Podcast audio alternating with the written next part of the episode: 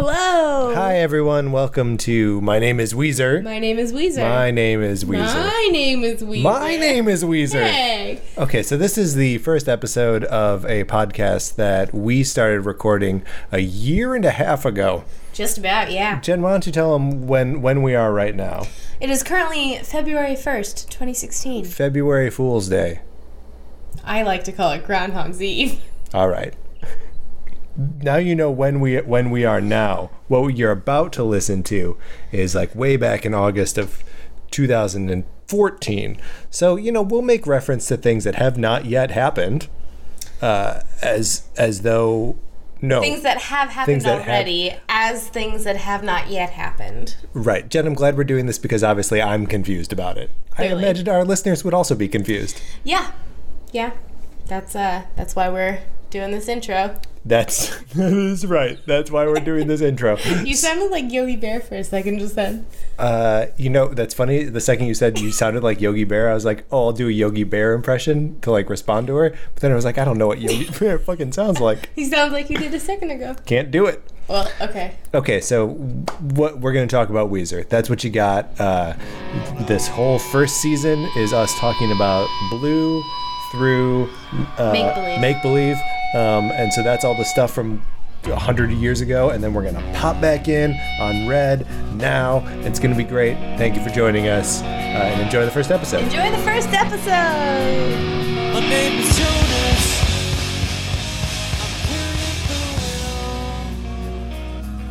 the Thanks for all you've shown us. This is how we feel. All right, hi. Uh, this is my name is Weezer, the podcast where we talk about Weezer, like all things, all of the things that are Weezer. Not just the songs. I'm Jen. Uh, this correct. This is Jen. Uh, she's a giggler, so if you can hear the sound of her giggles, just get used to that because that will happen. There's no getting around. Often. It will happen often. It'll happen. Uh, yeah. Uh, and I'm Patrick. I'll stop in the middle of sentences. Um, that's my thing. And uh, Now that we've got that established, now that we've got that established, let's talk uh, about Weezer. this okay. So uh, this is going to be a, a strange project, I think, um, because we've both been Weezer fans for most of our adult music listening lives. Yes. Um, but uh, that's that's going to be, I think, one of the things I'm excited about here is that our perspectives are bound to be way different Yes. uh, because we are aged differently. Yes. I am 24 years old. I started listening to Weezer when I was in eighth grade, uh, which was like 2003, 2004. So you came to them after like Maladroit. After Maladroit, I caught up with them at Make Believe. Okay, okay. Um, and I am 32 years old. So very, I just got a rude little point because of my age. 32 He's really old, guys. years. I'm really old. Um, so, uh, and but I also uh, didn't get uh, start listening to Weezer until like '99, maybe, um, in high school. Because at junior high school and high school for me was all about uh, ska and punk rock. I was in a lot of ska bands in high school. Patrick's really cool.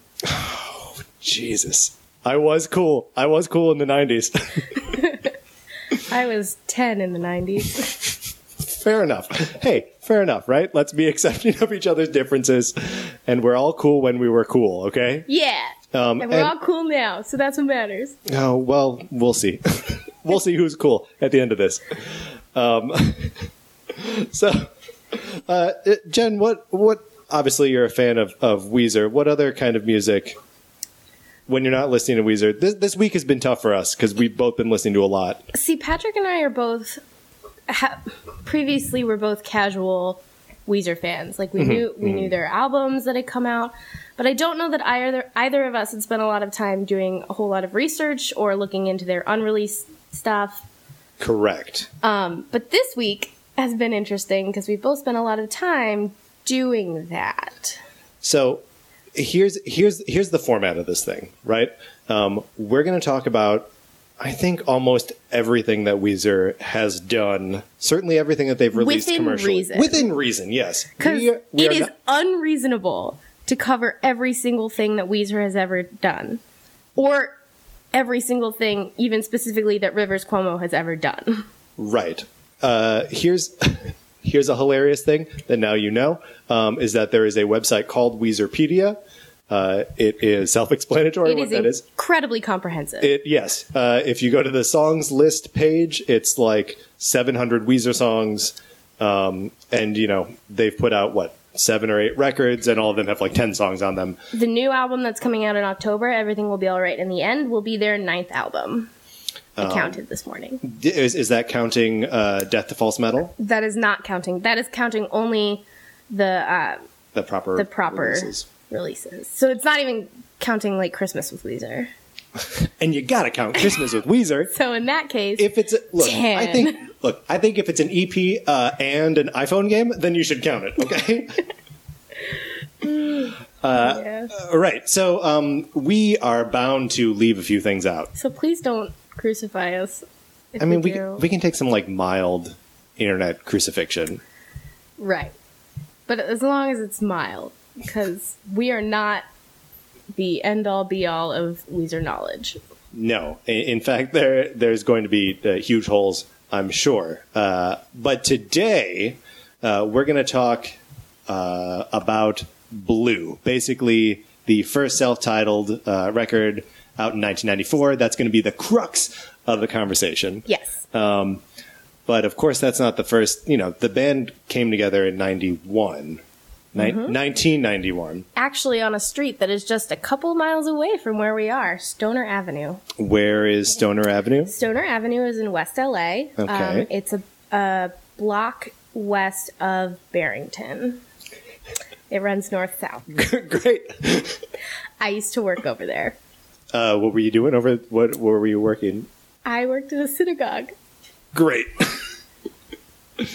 um, all right. Uh, so, so they got together in nine- 91, um, and the lineup at that point, It was very different. It was, uh, it's a little bit different. yeah, well, Go ahead. two out of four are the same. Yeah. So the the two the two like standards, the two as long as these dudes are together, it's Weezer. Right. It's Rivers Cuomo and Pat Wilson. Right.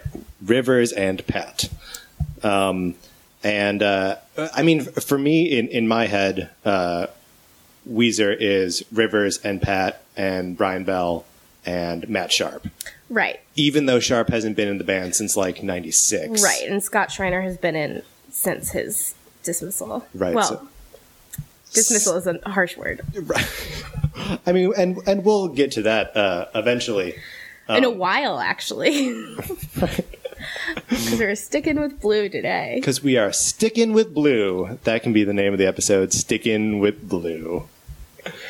Um, so So their original lineup, um, as we were just about to say, was Rivers Cuomo, Pat Wilson, um, and then they had Jason Cropper, I believe, was their bassist at the time. Uh, I think he was just a other guitarist, and then Oh, he was the um, other guitarist. because Sharp Sharp's a Sharp's a bassist. Right. I also play bass, Oh. so I have an affinity for bassists. I like them. Um, not that there's uh, anything about Weezer bass lines that are, except of course for one that we'll talk about today, um, Yes. which is incredible. Yes. Uh, um, right. So when they first started, it was Rivers, Pat, Jason, and Matt Sharp. Yes. And so they're playing in the clubs. They're like, hey, it's 1991. Um, and they're playing these like big kind of stadium rock style songs, even back when they're just like shitting around at the club.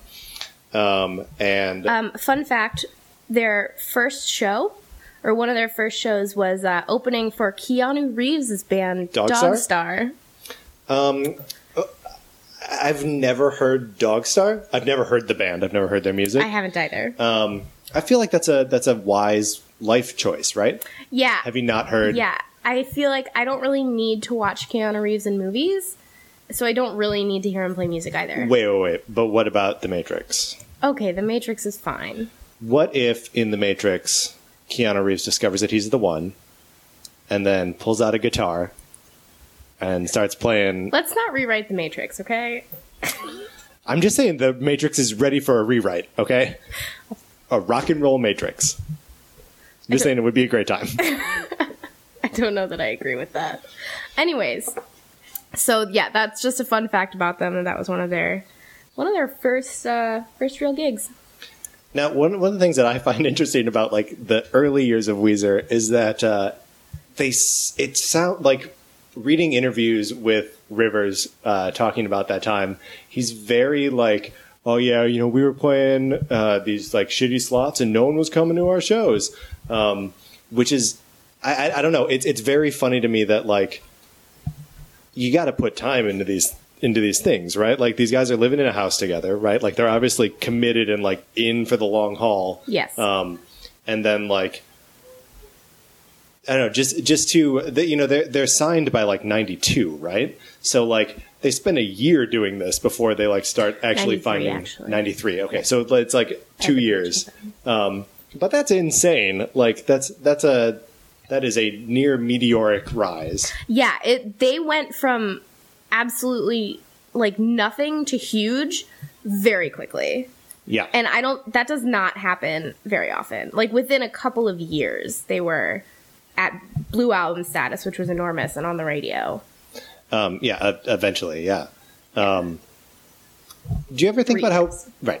Yeah. Do you ever think how, about how weird that is? Um, and I, I think this is a, a like a common story for bands that like they live in a house together. Does that seem weird to you? Um it does and it doesn't. Okay. like I think it it would be weird in the way that well, it seems to me like uh, most bands end up being kind of like families anyway, Sure.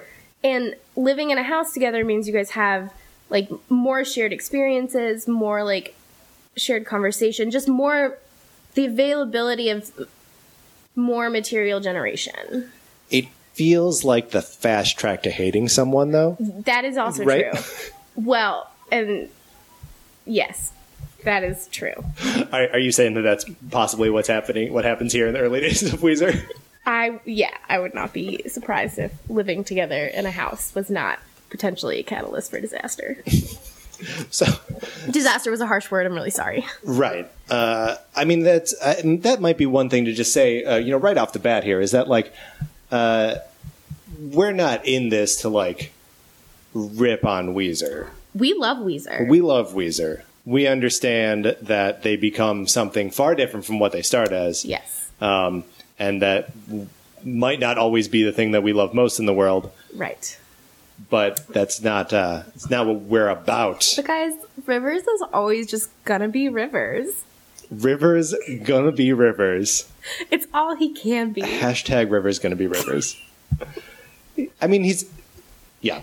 No, we'll get to that. we'll we'll we'll get, we'll get to it. But so um, the like first set, like honest set of recordings um, from uh, Rivers is uh, or from Rivers from Weezer is this lineup um, of Rivers, Pat, Jason, Matt, and it's uh, the c- commonly referred to as the kitchen tape demos. Yes, it was recorded on August 1st, 1992 is when they started. Um, and they call it the kitchen tape because they actually recorded Pat playing the drums in the kitchen of their house because they decided that that was where it sounds best. And fun fact about this demo is it actually does sound like they recorded the drums in the kitchen. Like if you listen to that demo, that it sounds like splashy and echoey. And, yes, it yeah. sounds like you can tell that they were in a kitchen when they recorded the drums. um, So there are sort of uh, varying reports on uh, what actually is in what what demo recordings are actually in the the kitchen tape uh, demos. Um, Jen, I don't know about you, but uh, you know, uh, trying to listen to these things, there are a few of them that are available like on B sides or. Um, you know the the extra tracks that came with the the re-release of Blue, Right, yeah. but a, a lot of these you just have to find on YouTube and take it on faith that the person who posted it knows what the hell they're talking about. Um, and judging from the YouTube comments, which is where I get all of my information, and I get a lot of mine. Um, they're not always they're not always accurate. Uh, and people get very uh, the commenters become very picky uh, and are actually very well informed as to what version of what demo belongs with which collection. this has actually been one of the more eye-opening things for me is that the Weezer fan base knows a fuck ton about unreleased Weezer recordings. There are more unreleased Weezer recordings, I think, than there are released. Oh, Weezer easily, recordings. easily. Um, I mean, especially when you start getting into demos, like before, um, before Blue actually comes out, there are like three or four demos of a Yeah. lot of those songs. Yeah, and uh, yes, and a few songs that didn't actually make it onto Blue. Um, but let's get in, let's get into that. Let's, get into the let's kitchen get in- tapes. let's get into some of the kitchen tapes, you guys. Um, so what I heard as the kitchen tapes were the the actual tapes consisted of five songs. Um, the songs being Being from this set of eight songs, right? right, yes. There were eight songs that were recorded and track listed, but it, the actual tapes consisted of the five. Okay, so there are three of these songs that don't actually appear on Blue. Yes. Right? There's go ahead, Jen. There is uh, Thief, You've Taken All That Was Me, Let's Sew Our Pants Together, and Paper Face. And those are the three the three uh, songs that are unreleased from the demo and but it Yep. bears saying that the versions of the actually released songs are also fascinating. That's true. Yeah. That- yeah, absolutely fascinating. Um, but let's let's uh, listen to a little bit of uh, "Thief." You've taken all that was me. Um, now, just before we get into it, I don't really have much affection for this song. I didn't particularly like it either. Um, I feel like it feels like a weird, kind of rudimentary version of "The World Has Turned and Left Me Here." Like it just, it's got a similar message, and it, but it feels more amateur than that one. Well, let's uh, let's, just hear a little let's bit. hear a little bit of it.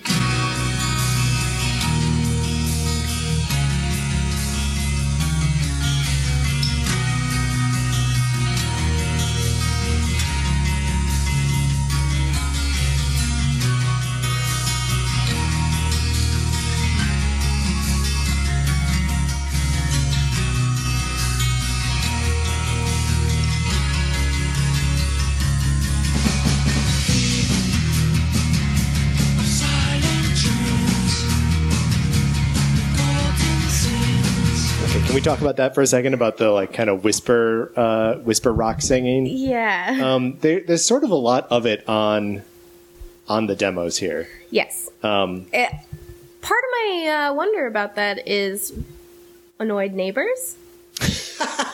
they were recording in a house. Yeah, sure, fair enough. But I mean, like, if you're recording a, a drum set at any time of the day, It's still going to be loud. That's more invasive than recording vocals. that is true. Well, let's let's let this ride a little bit longer here. But it's just it, it's it's an interesting trend that like it's this sort of like angry whisper singing, um, Yeah. kind of pervasive throughout this thing. And uh, in general, the vocals are rougher and growlier throughout Yes. the kitchen tape demos.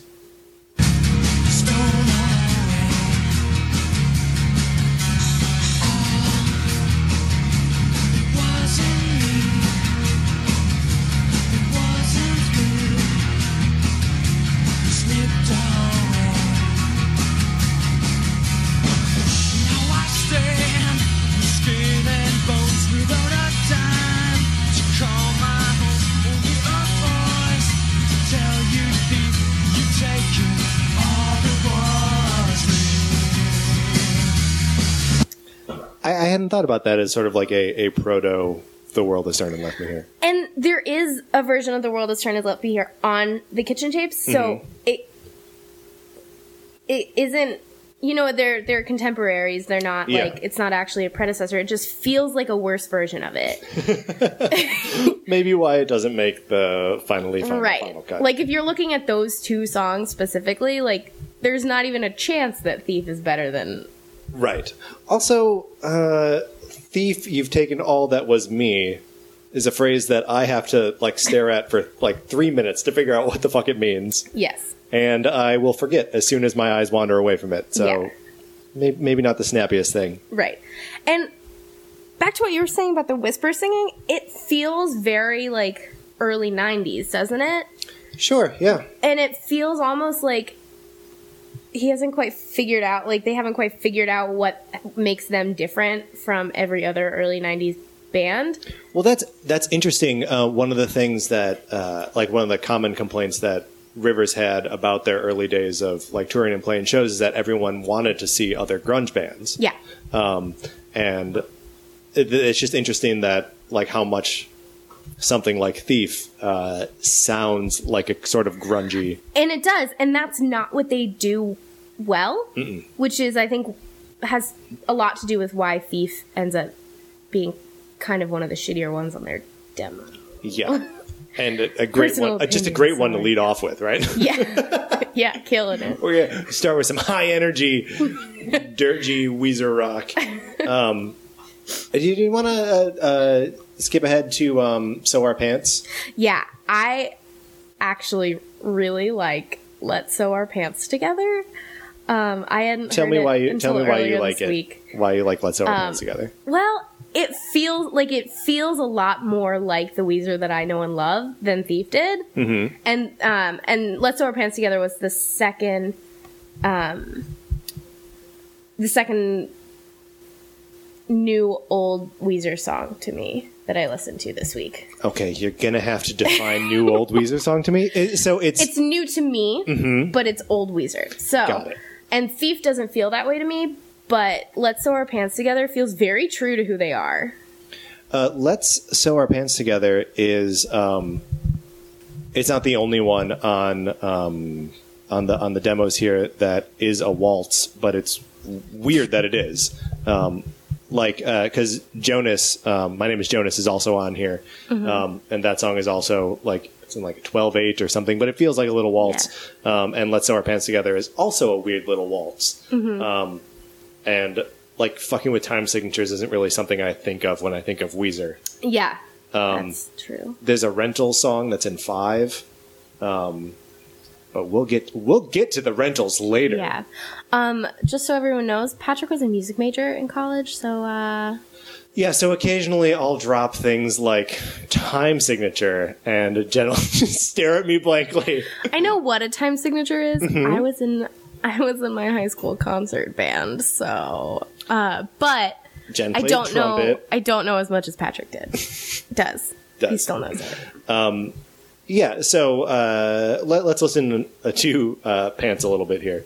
Um, and I feel like that's going to have to be the uh, agreed upon shorthand for this Yeah. song. It's just Pants. Yes.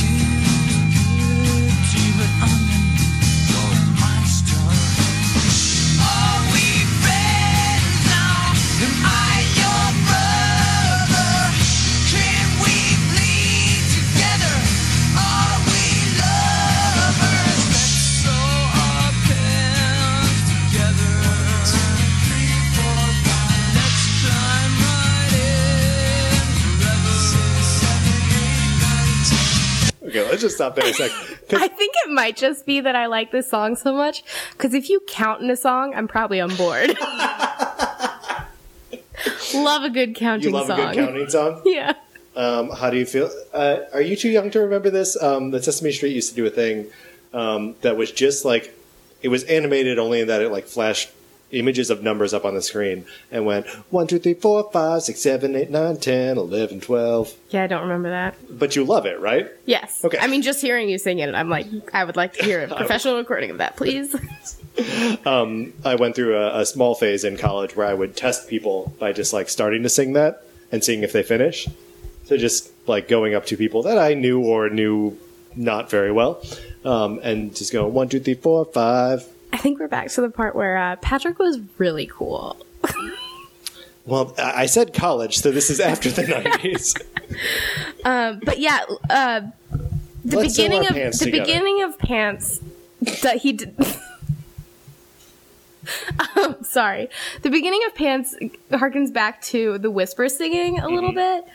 Um, but once you hit that chorus with the counting, the chorus with the, and, and like the uh, the pre-chorus where it's like, "Are we are we friends now? Are Yeah. we brothers?" Um, there's something really uh, like humanizing and weird about that. Um, it's in a, in a very like Rivers Cuomo Weezer like unsure of myself sort of way.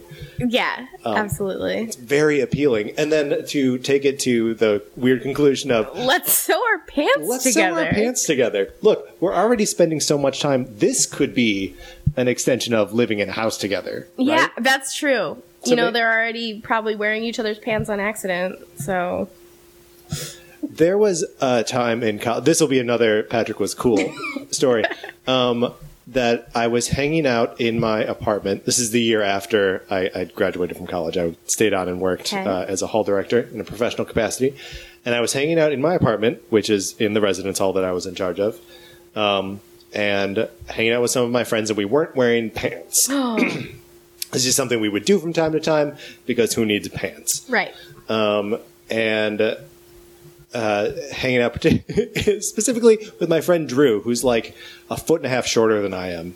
I'm like a six foot tall man, um, and Drew is also a man, but just shorter. Right. And uh, so we got someone had ordered pizza out in the lobby, and we were like, "Oh, let's go get that pizza." And I just jumped out of my chair and put on the first pair of jeans that I saw, and the jeans belonged to my friend Drew, who was much. but I, I wanted. High waters. I no, I mean, if you think I could fasten these pants, you are mistaken. so I, I, I walk out there with these pants, you know, I mean, who even knows? Like up to my thighs, like barely pulled up. But I wanted some pizza, damn it. Why didn't you just wait and find your own pants? Uh, because Drew came out seconds later wearing my pants, which were enormous on him. So then it was just a funny. So it was just, it was just a yes, it was a solid. So you should have sewn your pants together. we should have sewn our pants together, and we're friends to this day. So Oh, good. Yeah, So friends who share pants are friends forever. I won't disagree with that. Great. Um, one of the um, uh, one of the things that the the fan community seems pretty uh, united on, and that I agree with, is that the solo at the end of this song um, is fucking ripping. Like, Yeah. really, really good. Oh my god, yeah. Um, let's see if we can't skip ahead and see. I mean, Rivers is amazing.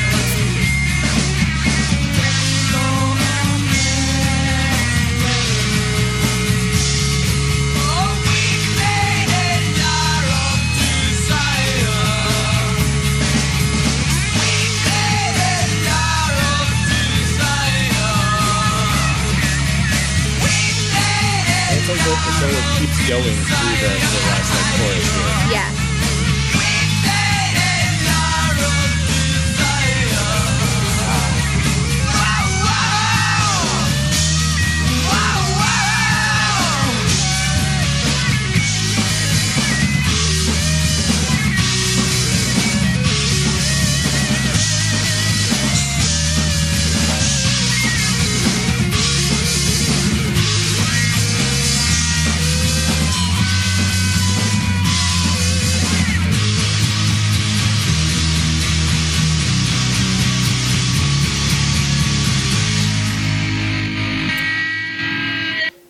Right there is something that 90s Weezer was amazing at, that modern Weezer is not as good at. Tell me specifically what you mean. Specifically, I mean, I think that with age and practice, Rivers' guitar playing has gotten too clean. Okay. And I think it was better when it was like a little sloppy. It's possible that he's just picking the cleaner takes now. You know what I mean? That's true. That's very true. That uh, you know back back in the day the aesthetic was sloppier. Yes. which is uh, probably again you know an extension of this like grunge thing that we're talking. About. Yeah. Yeah, Um, for sure. This grunge thing, like like I don't know, like I don't know what it is. Yeah. um, this thing called grunge. Um, but yeah, I think I think that's enough about pants. Um, Yeah. cool tune, and I was happy to discover it when we went back and uh, checked out some of these old new Weezer songs. Yes. Um, new old Weezer songs. I've, Yeah, I think I've I messed ha- up the nomenclature. I, I believe it is new old. new Weezer. old. Okay. Um, the other, the third song on Kitchen Tapes that did not make it onto the Blue album is Paperface. Patrick, how do you feel about Paperface? I like Paperface fine. Um, it has got a little bit more of that like shouty. it's got a Pinkerton vibe to me. You think it's got like a Pinkerton vibe? Yes, a little bit. I also, I say that, but I, I don't like it. I don't. You don't like it at all?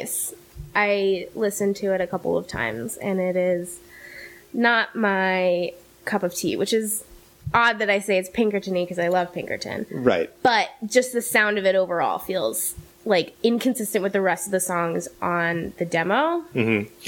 Well, it, it- yeah. I mean, I'll, I'll, I'll agree with that. Um, it's also, I, I there are parts of it that I think uh, make their way into um, Surfwax America, Surfwax USA.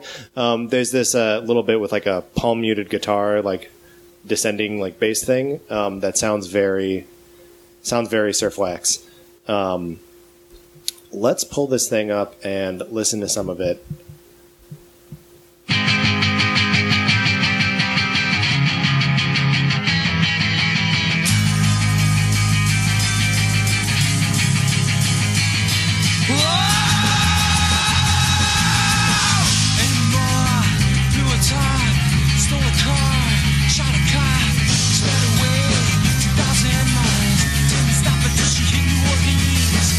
Let's talk about a couple things already. Um, so the so- the song's like super propulsive, right? Like it just like It go go go right go, out go. of the gate. and uh, it's got some of those like regrettable Weezer lyrics that like Yeah. the. This is probably something that we'll talk about a bunch of times, but like Rivers Cuomo has this tendency to be like a posturing asshole in in his lyrics, right? Uh-huh. and I, I feel like probably in life as well. I mean, who knows? We don't know. you're probably right. No, you're right. so- Let's let's make some judgments about Rivers Cuomo right now. Great. Yeah, so you know when he's talking about like shooting a cop and smoking weed and all this kind of stuff, that it's like, come on, buddy, what do you? You know, like it's not. They don't. They're not like a street band. You No. know, like they're not. uh They're not like these hard, tough guys, especially like at, at this point. right. Um, They're like living in a house in West LA, just right. like recording songs in their kitchen. Right, They're not. just- They're not badass. they are not badass. Um, but uh, yeah, let's let this go a little bit more because um, when they actually get to the, the chorus and they're just shouting "Paperface," um, like that, that's almost where my patience for it snaps. And I believe that this song in particular is the most metal Weezer you get anywhere. Metal or like, well, yeah, maybe, maybe. It's like It's also like I'm straight up punk reading too. currently on Weezerpedia. Oh, please. That uh, the song is very. Cor- very characteristic of Cuomo's earlier music styles, as it is basically a heavy metal rock song, Well, let's. says Weezerpedia. Well, I, I dare not argue with Weezerpedia.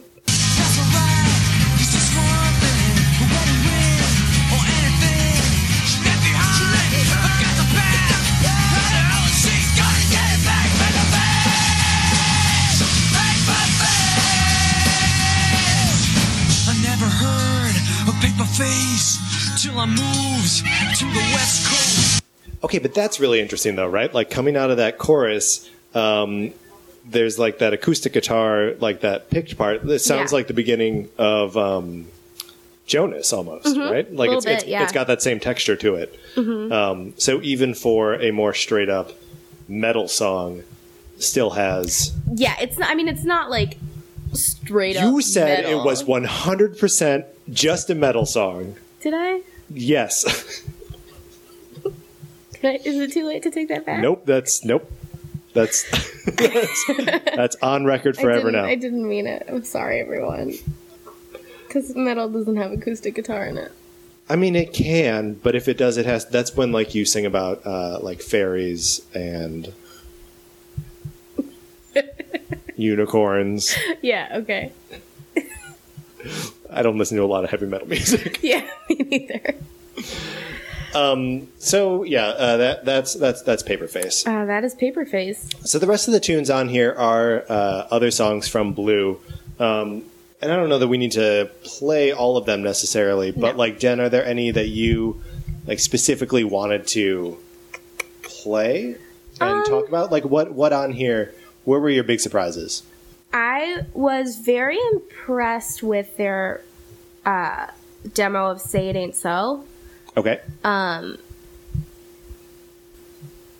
And we, I don't know that we necessarily need to play it, but I would recommend going and, and listening to it on your own. Mm-hmm. Um, because it is just way more. Uh, I don't know. It's just like bigger than the one on the album. the uh, it, it kind of starts with like um, some extra like guitar noodling, right? Yeah, a little Like, bit. that- That's like a little bit busier. And that's one of the interesting things that I found about uh, ki- the kitchen tapes in general is that they they definitely like cut some interesting like endings, like outros, and even like beginnings of songs for Blue. Um, that I think service the record as a whole, but it's fun to listen to them independently of that.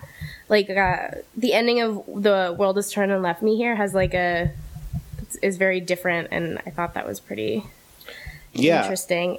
And it's also quite a bit slower. yes, Yeah. um, additionally, the name of this podcast um, came from Oh yes, the demo version of "My Name Is Jonas." That's okay. Let's listen to this because the the demo version of uh, "My Name Is Jonas" um, is weird um, because uh, uh, so Pat's drumming on it is way different. It's way different, and this is the one specifically that I, when I was listening to this, I wrote in my notes that the drums sound like they were th- recorded in the kitchen. Like this one specifically, I was like, "Wow, that's weird." Yeah, yeah. Well, it's uh, and one of the things about it, it's really snare heavy, um, and so he's he's playing like a straight up waltz beat. Um, and on the actual album, it's a lot more like crash and splash heavy. Um, so you know cymbals uh, and just like more metally. Whereas this sounds very like. Yeah, almost a little more military. Yeah, yeah, kind of. Um, but yeah, so the the end of this song, instead of ending with singing "My name is Jonas," he sings "My name is Weezer." which sounds really weird if you listen to it. It sounds- Mm-hmm, it catches you real off guard. you should be thankful for a warning. Right. Because when I heard that, I think I I think I actually laughed out loud after that. I think I may have shit my pants. Yikes! Do some laundry. N- no, no deal. These are the same shitty pants that I was wearing when I heard this. Get out of my house. I won't. uh, so let's let let's give a listen to uh, this, and we'll just uh, a, a little bit of "My name is Jonas."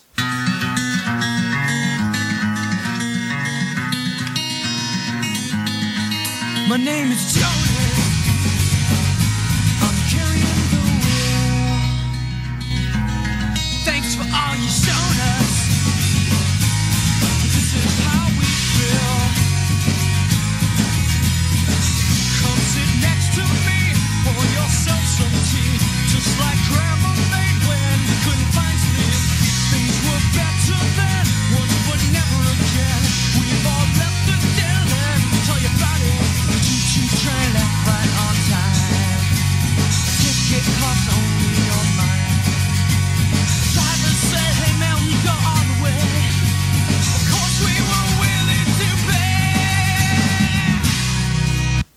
There's also more of that like kind of shouty um, Yeah. singing, and there's less of the uh, like background vocals there too. and I feel like, especially with Matt Sharp in the band, the background vocals are like key. Yeah, yeah, that that, that does seem like a, a very sets them apart. It makes them like really who they are. yeah.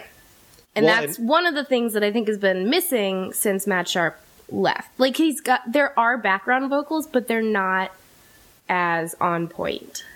Well, that's one of the things that's very, and again, we'll get to this uh, in the next episode when we talk about the rentals. Um, but like the rentals aesthetic is always two voices. Yeah. Basically, like there's if, if there's a solo vocal part, it's like that's the anomaly. Yes. You know, um, and you know some of this is just so much more rooted in rock that like you know, Rivers is going for those like kind of screamier parts. Yeah. and you can't can't harmonize with a scream, Right. right? Guys, hey, look, that's my message of peace. You can't harmonize with a scream. I'm gonna get a bumper sticker with that on it. That's great. Cool. Good. Um, so the Blue album. Well, hold on- we've- hold on one sec- oh, one sorry, second. There's just one more thing I I'm wanna so talk about. Sorry, I'm really Um, sorry. I jumped so- ahead. uh, I want to talk about some demos of Undone, mm-hmm. the sweater song. Um, so there, there's one that's a, uh, there, there are two like big demos that are that float around for it, um, and every recording of Undone has like different like spoken parts, you know. Um, and the the one that appears that actually appears on um, the kitchen tapes is just like the band talking, uh, and it's sort of uh, unremarkable. But there's there's a version where they're using like audio clips from like TV or the radio or something, um, and it has a like a really sort of unsettling uh, effect. Um, let's uh, can can we put that on a second? I think this is the version.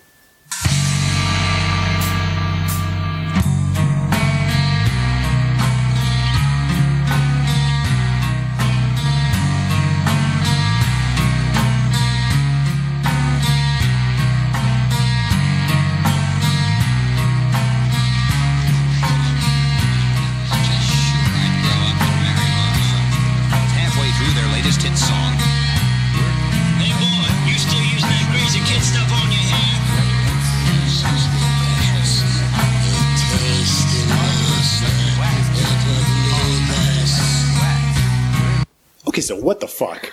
Actually, I just read about this. Um, the band historian Karl, and his last name is spelled K O C H. Let's call him cock. Great. So Karl Koch, who was the one of the the band's best friends, um, they allowed him to insert various sound clips into this into the early demos of this song, um, creating this weird like collage of left to right speaker nonsense. Um, and the concept was carried through. Actually, like it almost made it into the Blue album, but Geffen Records um, was wary of the cost of licensing the samples. Interesting. Um, so they stopped that, which is why none of that made it through to the album, which I think is a blessing in disguise. Oh, I think it's a blessing just baldly on its face. Yeah. Just a straight up blessing. yes. Yeah, because the uh, it like the song is is sort of a goofy song, right? Like it's one of the if you want to destroy my sweater, like it, it's got a very um, it's one of those things that the band like didn't want to be pegged as a novelty act after Yeah. the song went big. Um, but like with these weird audio clips, it's interesting. I didn't know about uh, I or hadn't noticed that it was like panning um, left to right.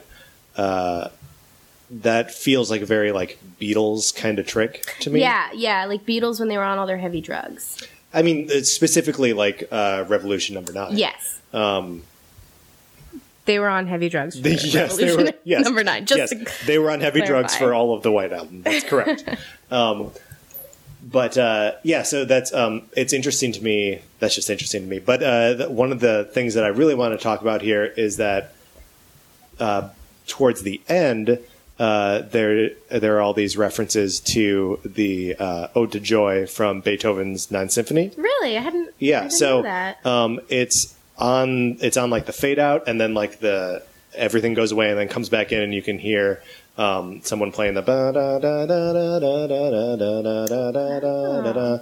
So let me let me see if I can pinpoint it here. Maybe I did notice that when I was. Okay, like the end of the song.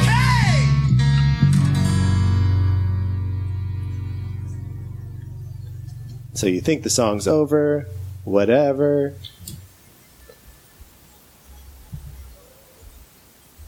I promise it comes back.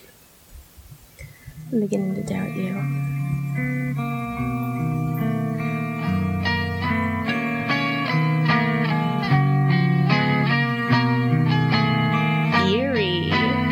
Right? And it doesn't totally fit with the chords of the song. also not performed particularly well. I was gonna say that's not actually how Ode to Joy is supposed to sound at all. It feels like they switched it to a minor or something. I, no, it's I. I you're think it's that. I think it's that it, they didn't transpose it to minor when uh, that's what the chords are doing at that moment. Um, so that's that. That's a that's a weird little addition, um, and I think it speaks to the. Uh, like just Weezer or Rivers like intellectualism. By the way, I'm just going to invert those names consistently throughout. Weezer and Rivers, Yes. they're both non-name words Yes. that that I will transpose at will, uh, and when it happens, I will either catch myself or not. And this is the one apology for it. Um, but yeah, I, th- I think that uh, is a sign of his like sort of intellectualism, like getting in. yeah. You know, like he has these. He's a smart dude. he's a smart dude for sure. He went to Harvard. Yeah. For a little bit. Yep. Um, Actually, for a very long time. okay, yes, depending on how you look at it. Yes. right. Um, but uh, uh, we'll see much later on the Red album um, when uh, they're also using classical music themes, like in The Greatest Man That Ever Lived, second track on Red, um, that is uh, based on the uh, Simple Gifts melody. Um, but it's an Aaron Copland thing and it's it's interesting to like hear those seeds here, but also further interesting that it didn't make it to the record. yes. So like, even if he fucking loved it, Somebody said no, which is somebody probably said good. Somebody said no. Right? Someone was like, "We, um, I don't know about getting the uh, the rights for Beethoven. Oh yeah, it's real tough. Beethoven's estate is particularly litigious." Gotta have someone to say no to Rivers. there should there should be more people saying no to it. Yeah, probably. Um, okay, so I think we can move on to the actual blue. Uh, maybe we maybe we take a quick break first. Yeah. All right. Sounds good. So uh, we'll be back in just a sec with more. My name is Weezer. Yeah.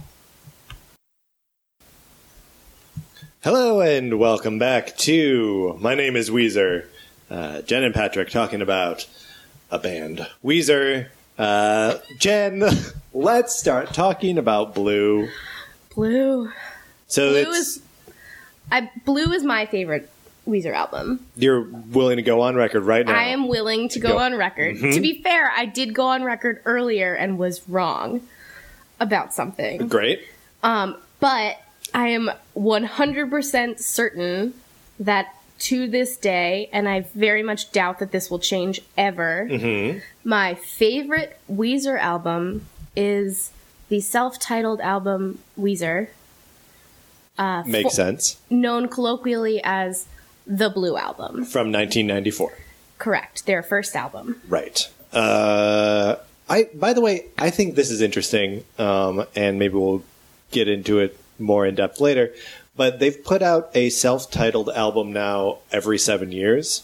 Um, so you know, '94 is uh, blue, 2001 is green, and 2008 is Red, yeah.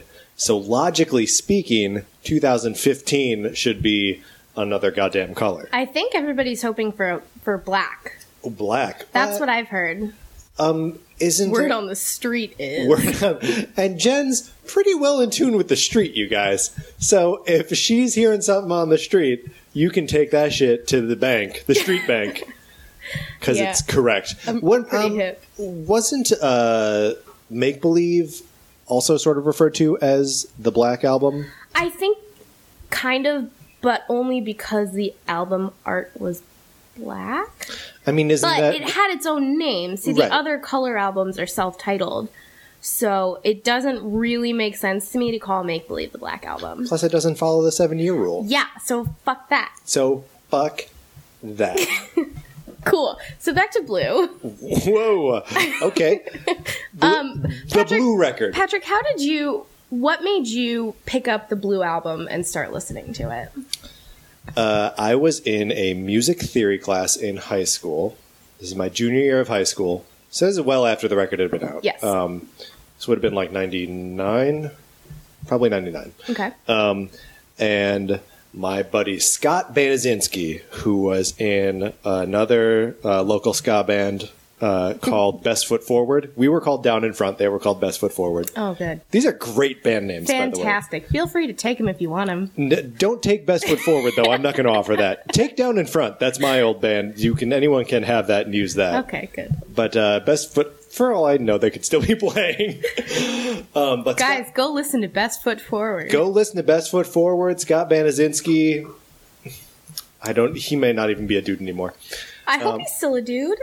I, yeah, I mean, I don't know what uh, what the options are if he's not a dude anymore. Um, in any I feel event, like you're either a dude or you're dead. he could have gotten a sex change. Oh, that's true. Anyways, continue. So Scott, uh, one day, you know, he and I mostly talked about ska and uh, you know, Reel Big Fish and less than Jake and the dance hall crashers and Save Ferris and Yeah. uh, mustard plug and the Planet Smashers and all of that. Keep naming ska bands, Okay, let's listen. If people want to hear me name ska bands, they can listen to my podcast of me naming ska bands. That's all it is, guys. it's called uh, Patrick's Scod Cast. Oh God. Listen, if you didn't want to talk about ska puns, I'm sorry, I'm you shouldn't have started a ska conversation with me, which you didn't. So So Scott Weezer. Banazinski said, "Patrick, you know who you know who's probably the best band?" and you said And I said, "Well, I, I didn't put anything." Did you for it. name a ska I band? Not, I did not name any band, Okay. but he said Weezer, and I said, "I don't really know any Weezer songs." Oh. and he said, "Patrick, you got to listen to you got to listen to Weezer." Um, and uh, burned not not even burned because this would have been uh, more in a time when we would have been making tapes. Um, I know. So Scott made me tapes with uh, Blue and Pinkerton on them, um, and so that's when that's that's how I started. Those were the only albums out then in 1999. Weird, right? That is very weird. Um, and not only were those the only albums out in 1999, but it had been like at that point three or four years Yeah. since Pinkerton. Uh, like it, at that point, there was no guarantee that there was ever going to be more Weezer. Right.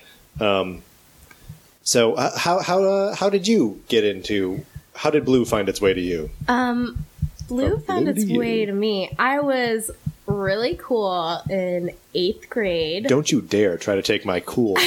I'm bit. so sorry. Patrick's cool. I'm cool. I was all right. um, in eighth grade, I was, uh, I believe, 13 years old. Mm-hmm. Um, and my, I had a, a couple friends who were like advanced for their age and like just choosing music. I guess. like big breasts. I mean, I guess yeah, but Got it. I'm there. I can picture it. no, they they were just like listening to stuff that most of the other eighth graders at our school were not particularly listening to, and Help me out. Eighth grade for you. What what year are we talking about? You're 13. So what do you mean? what year? I oh, mean, what oh, is the 2000, the calendar 2003 year? 2004. Got it. Thank you. Yes, I'm a child. I understand. Um, Go. So my good friend Brenna Scaving. We're throwing out last names on this podcast. Yeah. So uh, hey out. Brenna, I know we don't really talk anymore, but you're I don't talk to Scott anymore either. So so Brenna and Scott. Let's pour it out with the fallen homies. I'm real in tune with the street. Um, anyway, to the street bank. Yes. Um, so Brenna was, we were driving, we weren't driving in her car, we were in her parents' car. Because we were Too young to drive. Um, and she, she played some of the Blue album. She was like, yeah, this is great, it's Weezer. And I was like, very much a follower. And I was like, oh, you like Weezer? Cool, I'm gonna go out and get an album. So I went out and I got the Blue album and I listened to it and I was like, wait, this is really good. Yeah, I don't. I don't know if it uh, if it hit me quite so quickly that it was good. Yeah. Um, Because again, I was like, "Where are the horns? this isn't a ska record. this isn't ska. This isn't a ska record." I wish I was exaggerating at all right now. Look, So we cool. we were all cool in high school. Middle school, actually. Thank you, though. okay. Yeah, Patrick started listening to Weezer uh, about four years before me, but in our lifetimes, right in I our respective listen- development right. cycles. I started much earlier, right. so I win. Oh well, that's all well and good. Um, Blue for me uh, continues to hold like a, a place of. Um, we we used to. Ha- it used to be on in the bar on campus when I was in college. I believe that. Yeah, and it, you know it's it's one of those like uh, bar unifying records uh, Oh, where yeah. everyone just shouts along with the whole thing, Mm-hmm. um, and everyone loves it. Um, and you know, to, to this day, like I can get together with any. I mean, I probably you know I was gonna say anyone, any of my friends from college, but I feel like anyone. Period. Right? Yeah. You can just put on blue. And people are going to be fine with it. Like nobody's Mm-hmm. going to question your choice. Correct. No one will question your choice, and usually people are going to be really into it. Yeah. Like, oh, I love this song. Oh, I love like even people who aren't big like like aren't really into Weezer. Like you throw on "Say It Ain't So," they know it. Yeah. hmm You know, like yeah, they probably don't know Surf Wax America, but like whatever. But and everyone's gonna, you know, if you can, if you say, "What's with these homies dissing my girl?" They know Buddy Holly. They've got that shit. They're gonna say, "Why do Why they, do they got, got a front?" front? Yeah. I'm glad you're picking up what I'm putting down streets. Streets. Uh, so, let's talk about what this album meant for Weezer Right. because we know what it meant for us. Yes, we do. Um, well, now everybody knows what it meant for us. So and and w- listener, what did it mean to you? We will hold Well- for those stories now. Great. Uh, so here's uh, what, what did it, Jen? You're looking up. It looks like on uh, on Weezerpedia. Guys, I'm always on Weezerpedia now. It's my new favorite website. It's a disease. It's a disease. Okay. Um, so the Blue album for Weezer was huge. It I mean, Well, let's let's talk a little bit about uh, just how the record got made. So, Okay. uh, they through Geffen Records, right? Yes. They got hooked up with uh, Ric Ocasek from the Cars, yes. um, and you know, especially considering uh, what we were talking about the demos being all like kind of sloppy and growly and rough. Yeah. Um, that uh, Ocasek's obviously got like a more polished aesthetic, right. which is all over the Blue record. You know. Yes. But so he brought them out to New York. They were in Southern California. and they had they had already signed um with Geffen Records Mm-hmm. before uh, Ric Ocasek was a part of this whole thing. Well, they they suggested him almost as like a like an aspirational. Yeah. Right? That, they were that Geffen was like, "Who would you want to produce this?" And they were like, "I don't know, Ric Ocasek." And they were like, "Yeah, okay." Yeah. So Sick. Oh, Oh, that's- whoa. Sorry for bringing you down, Jen. it's okay. I'll be okay. Um, and actually, Geffen Records was not hugely thrilled initially with uh, the signing of Weezer. Um, they were signed by Todd Sullivan, and um, it was like a a questionable move. Like Geffen Records was not. They thought that Weezer was too anti rock star. Which, to be fair, I think they They are. are, which is very rate. true. Yeah. Um, but it's interesting that that was like such a big issue for Geffen Records to like have somebody there who was like not really aspiring to be rock stars. That's sort of insane, right? That like this person is anti rock star. Yeah. Um, It's, it's just it's just so weird that it's it's not like oh I don't think their music will sell. It's like oh he doesn't want to be a rock star. right. And actually, that plays a big part in Rivers' just journey overall. Yeah, and what we're going to be talking about for the next like three or four episodes here, Yes. at least. Um, even about the signing, he wasn't like he. There were like mixed emotions there. Like he was happy to be signed, obviously, because that's like a huge thing, and he was excited about the future. But like, he was unsure as to whether like if he really was anti rockstar. Like he didn't know if the life of a rock star was like what he wanted for himself. Um, which I think is interesting. I get it though. Yeah. I mean, like rocks, you know, playing music, and especially um, if we're to believe the like kind of geek persona that um, this record puts forward. If, if especially with that album cover. especially with that with the album cover and with uh, In like the Buddy Garage. Holly and uh, in the garage, um, that they're all like sort of confessionally nerdy uh, songs, and you know that their inspiration would be bands like Kiss and uh, like the Cars, you know, just Yeah. as as examples that um, it doesn't necessarily follow that like the rock star life is the life for that kind of person, right. you know. Yeah. So whatever they uh, Rivers ends up getting along really well with uh, uh, Ocasek. Um, they're like chatting and, And, in in between uh, in between actual recordings of songs that were going to be on the album, they would play Cars covers just to entertain him. just entertain whom? Ric. Who's Weezer would play Cars covers to entertain Ric. you know you know Ric's like you guys. fuck you. You think I want to hear?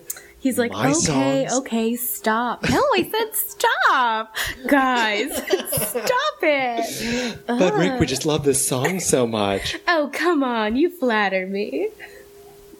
I was doing Pat Wilson right there. That was my Pat Wilson impression. That was my Ric Ocasek. Sorry, great. No, they're they're great impressions. We're really good at impressions. So one of the other things that happened here is they kicked Jason out of the band. Yes, Um, part and- of it, part of his. A Oh, it's lot wrapped it, in mystery, yes? Yes. Yes. Shrouded in mystery. Shrouded in mystery. Listen, Jen, you can't keep quoting Weezerpedia on mic. I'm gonna stop. That actually wasn't. That actually wasn't a quote. That was me. That was you saying paraphrasing? Shrouded in mystery. Okay, well, it we'll might say that on here, but I I know, one of the uh, prevailing theories was that his girlfriend got pregnant, and they were like, "Hey, you can't commit all of your time to this band," um, which proves to be a little bit ironic uh, following the release of Blue, because Rivers goes to college. and like ditches. and yeah, and ditches while. every one and thing. Um, Mm-hmm. But in any event, so they uh, Jason's kicked out of the band, and this is when Brian Bell uh, joins the group. And actually, uh, pre m- most of okay, according to Rico Ocasek, Mm-hmm. and th- I'm so sorry, I am quoting Weezerpedia That's fine. again, but according to Ric Ocasek, uh, Rivers re-recorded all of Jason's guitar parts in one day, but that he's the only person who maintains that. The band insists that all of Jason's guitar parts were are still on the album. You know, that's the sort of thing that like like is it interesting or isn't it interesting? Because it's it, that's one of those uh, that's like a fact about um, Smashing Pumpkins' Siamese Dream. Um, the second Smashing Pumpkins record uh, is widely believed that after Darcy and James Iha recorded their parts, that Billy Corgan just re-recorded, Re-recorded them all. them all. Yeah. Um, and like, I always think about like, is that interesting? Like, do I care about? Like, is does that indicate that he's like a you know megamaniacal asshole, or is it just like just fixing things? Right. Um and I I don't know. I feel like I feel like he probably didn't re-record everything. I feel like Jason's probably, Probably still on on, that record. album. He's not on the cover though, No, he's not. so Um Yeah. So that's I don't know, it's interesting. And I mean, since then so like yes, technically Brian Bell was not an original member of the band. But he's been with the band since, you know, 1994. So it's like sorry, 1993. So it, like for all intents and purposes, right. he's pretty much He's been there from the start. Well, and it's certainly as far as um, you know, fans of Weezer who you know were too young and too far away to.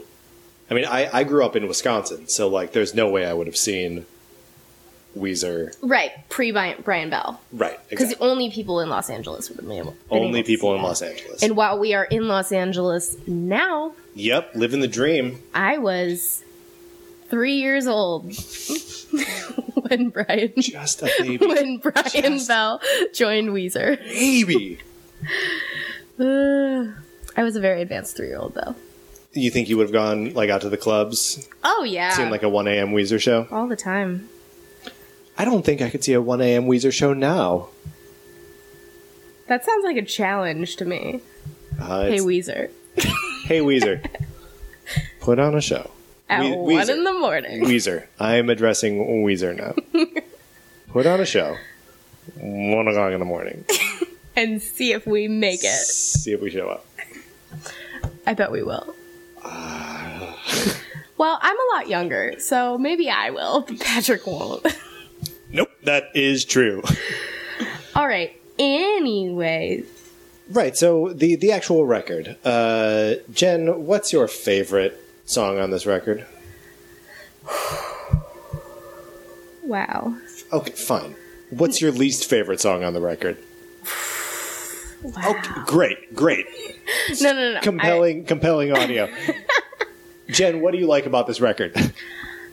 all right. Well, my favorite song on the record.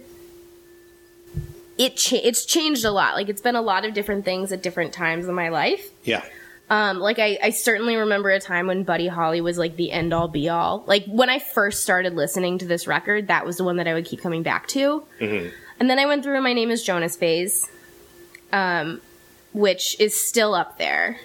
I think my name is Jonas. Might be my But yeah. I think nowadays, like if I'm listening to the record now and I had to pick one song to listen to anytime, it would probably be Only in Dreams.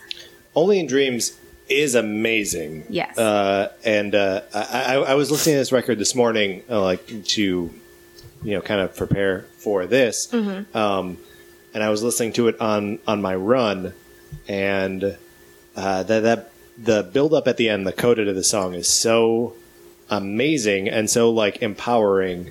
Like it builds relentlessly. Uh, it's it's like a, a, masterclass in um, different textures on the drum set. You know, like it's it's a Pat Wilson showcase. Yeah. The he's so like persistent on like just being on every eighth note that ba ba ba ba ba ba ba ba ba, uh, and and when he like finally busts out of it into like a, a proper drum beat, um, it's the sickest shit in the world. Streets. living on the streets. Um, and I, I think I actually, I might have skipped this phase in my life when I was describing when my favorite songs were. Let's go back and talk about more phases in your life. I think for like, I don't know, a year or two in high school, I was like, I associated with In the Garage so much. I was like, this really speaks to me. Like I'm a, I'm a weird kid. That's interesting. And Where weird kids. were the specifics No. because because the specifics to me i don't i don't care about uh, kiss at all right. um, but uh, when he's talking about d&d stuff the 12-sided die and the dungeon master's guide um, and when he brings up the x-men kitty pryde and nightcrawler um, like that's the kind of stuff that i was like oh that's not just that's not just the shit that we talk about at the card shop I played Magic when I was in uh, junior really high school. cool. I'm really cool. I played Magic in junior high school almost exclusively. Um, everything I did was like through the filter of Magic cards.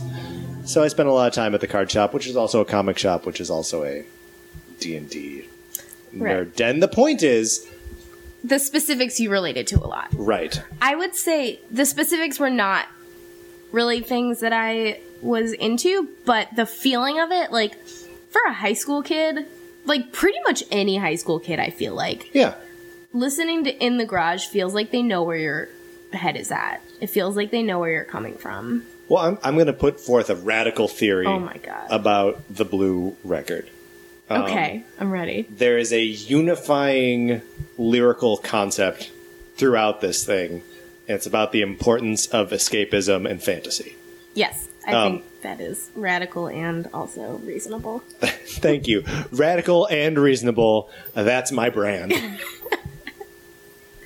so uh, the, there are so many songs in here about, you know, um, like Surf Wax America, for example, where uh, it's like you go to work and I'm gonna live my like fantasy life, right? Where you can actually surf to places. Yeah, yes, yes. You That's take not- your car to work. I'll for take anyone, my board. For anyone who has never been surfing or seen surfing before, there is only, for all intents and purposes, there's like one direction you can go in. Back to the shore. Back to the shore, slash, you can kind of go sideways if you're on the right kind of wave. You can also um, one thing you're forgetting here, I think, is that you I'm can so also go. You can also go straight down. Yes. Right, you can go straight down into the water. Right. Uh, Which probably happens more often than the other two Mm-hmm. choices. But you cannot take a surfboard to work Not not at all. ever. So this this is a crazy concept. It's like it's like Rivers was like, "Hey, I want to surf everywhere I go. I want my commute on the 405 to be on surfboard." And and if you've ever been on the 405 everybody, you can't do that. You can't surf on the You 405. can't surf. You can't surf on the 405. But you can in the ocean. Um, so that, that's just one, uh, you know, little bit of. Um, is there a, a surfing reference in uh, Buddy Holly too? I should have done more research. There's uh, there are a few times in this record where um, uh, surfing is obviously something that would be more common for a rock star in Los Angeles than uh, a kid in a ska band in Wisconsin. Um, but it, it's weird how like you don't pick up on those things as uh, weird or specific. Like they just seem like general '90s cool. Right. You know what I mean? And I, I did, I heard a few, like a couple months ago on the radio, I heard a, a DJ talking about the new album that's coming out in October and saying that it was supposed to be kind of returning back to Weezer's roots. And he just, he described the roots as like surf rock, which is interesting because I, I don't know that I would necessarily describe every song as that type of thing, but it's more than just Surf Wax America. Sure. Yeah, that has that pervasive theme of yeah. Except, yeah, for, at least for the Blue album. Because I would say that, I would say that Holiday has that. I would say that In the Garage a little bit. Say It Ain't So. One of the uh, the just on on that subject of um, like fantasy and escapism, uh, I see really heavily in Only in Dreams. Yeah. I mean uh, that it's almost in the It is title in there. the title, yeah. Um, but I like the uh, I like reading that in the end of the song too, where like even when you think the song is over and that like the fantasy is over, like the fantasy is so persistent that it like bubbles back up into this like huge, amazingly empowering fantasy thing. yeah. Um, And I, I think it comes through in The World Has Turned a little bit too. In the, I mean, the escape escapism a little bit. You know, he's talking to a fucking photograph. yeah, Like it's not. I don't know. He's just imagining. It's imagining things and like imposing them upon like a physical object. and also even on uh, on no one else um, like obviously the the list of things he's asking for in a girl are impossible like a girl who laughs for no one else and when he's away puts her makeup on the shelf you know like that's that's a it's a, a weird little fantasy Right. um, and maybe not the most healthy kind of fantasy Yeah, probably not. probably not hey girls you wear your makeup when you want to wear your makeup And laugh for everybody. laugh for everyone Unless they're not funny, then don't laugh for them. That's just false hope. i mean Anyways. Uh, um, no but yeah, I, I agree with your theory. I think that's a valid, a valid uh, analysis. Um, are, are there any, uh, you know, hot licks and solos you want to talk about? Because there are some good solos. There are some real good solos on this album. Um, I will say that on or in Buddy Holly, there's this bit about two thirds of the way through the song. Um, I believe the the the timing comes out to be like just a, few seconds after, like one minute fifty six. Okay, here let's let's let's skip let's skip ahead.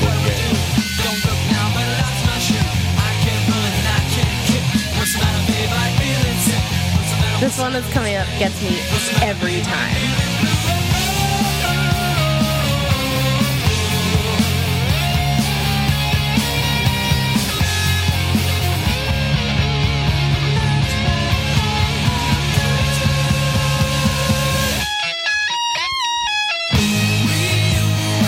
I love that so much. Yeah, it's pretty sick.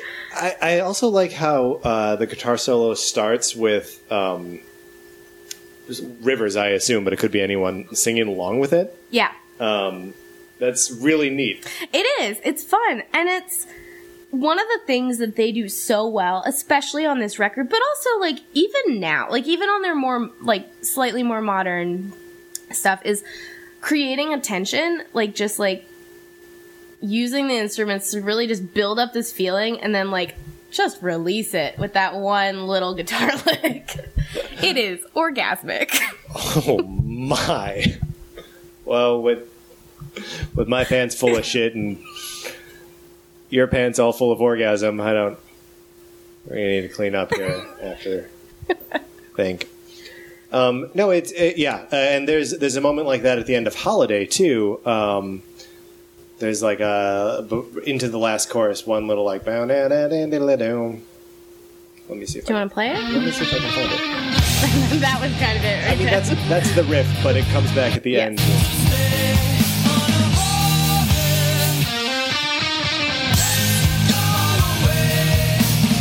and that's where you can really see where Rivers and Pat complement each other so well because they use that guitar solo and then like Pat just comes in and like Yeah. breaks it.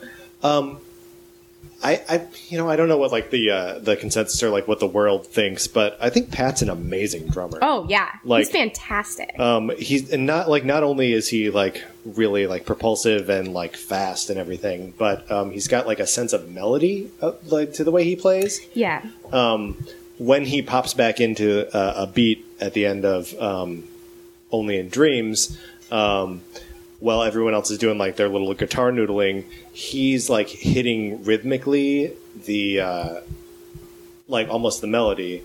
Hold on, let me see if I can find that. Dreams.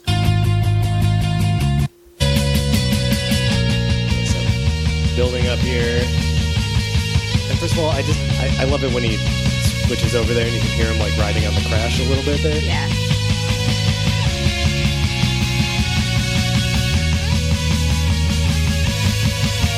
Right here.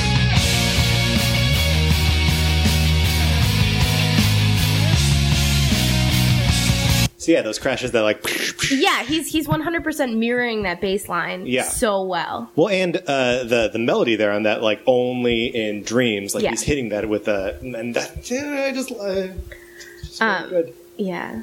This guy that I had a crush on in college Mm-hmm. um, was in a band. He played bass.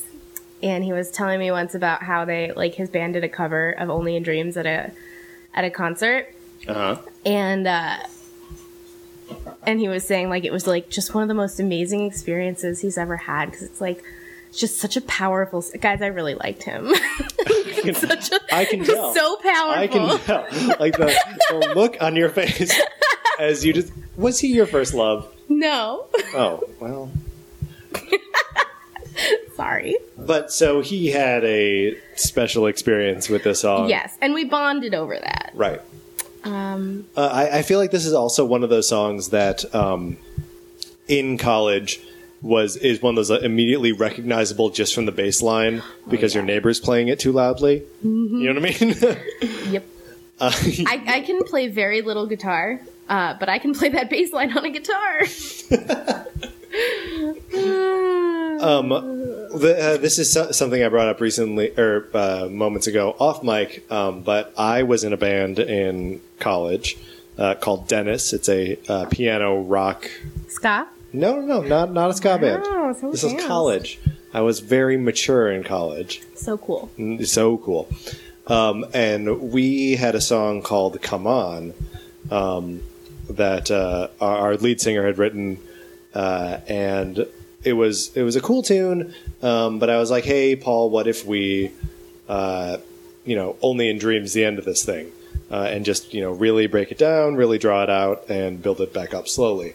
Um, and Jen, with your blessing, and at the end of all of this, um, I think it'd be fun to put a recording of that in, and then you and I talk about how badly my band was stealing from I would Weezer. love to hear how badly your band was stealing from Weezer. Uh, we were called Dennis. Dennis. and we were great. Awesome. We were uh, the wussiest rock band. The makeup of the makeup of this band was uh, piano, Uh huh. bass, Uh huh. drum set, Okay. string quartet. you laugh, but we had a full time string quartet. Wow. Ah. So that's uh, What did you play in it? bass. I played bass. The electric bass or upright bass? Uh, both, both. I don't. So, I would think I'm you- just playing electric on this recording. Okay. But would I what? Would I switch? yeah. Yeah, you bet. Interesting. Yeah. That is that is fascinating. Uh, but you can hear more about that on our Dennis podcast. Patrick's got a lot of podcasts. Uh, I got a lot of irons in the fire. Only a couple of them are real. Oh. It's up to you to determine which ones are real and which ones are fake. Including whether or not the one you're listening to now is real. I also have a podcast of uh, just songs with counting in them. Right? I just talk about songs that have counting. What are your, some of your favorite songs with counting? Uh, Beyonce's Countdown. okay. Um, Does the final Mambo countdown? number five. What? Oh yeah, the final countdown's Final in there. countdown, you better believe it. It doesn't have as much actual counting, but it's in the title. You know what I do like about Mambo Number Five is all the name listing. Yeah, Any song that has a lot of names, that'll be. I'll start another podcast. That's just a song about lists of names. that is true. That is true.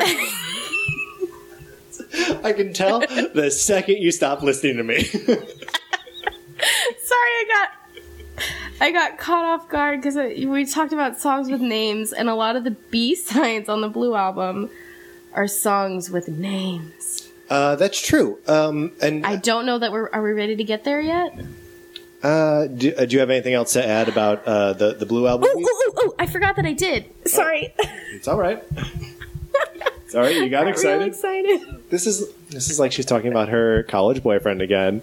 He wasn't my boyfriend. What? Ugh. No, I said it. I had a crush on him. Nothing ever happened, guys. Oh, it's Oh, fine. sorry. Yeah, what was his name, in. first and last? that one's probably not. Well, if he listens to this anyway, he'll know who he is. But whatever. Great. I'm just gonna leave that where it is. Anyways, um, a fascinating thing that I found out earlier when I was on Weezerpedia talking about "Undone," the sweater song. Mm-hmm. Um, I remember if you uh, if you recall, I mentioned that they let Karl insert various sound clips into the song, but they had to scrap that. Yeah, So, this is a direct quote again. I'm really sorry. from Uh, Weezerpedia. and from Weezerpedia. At least we're giving it credit.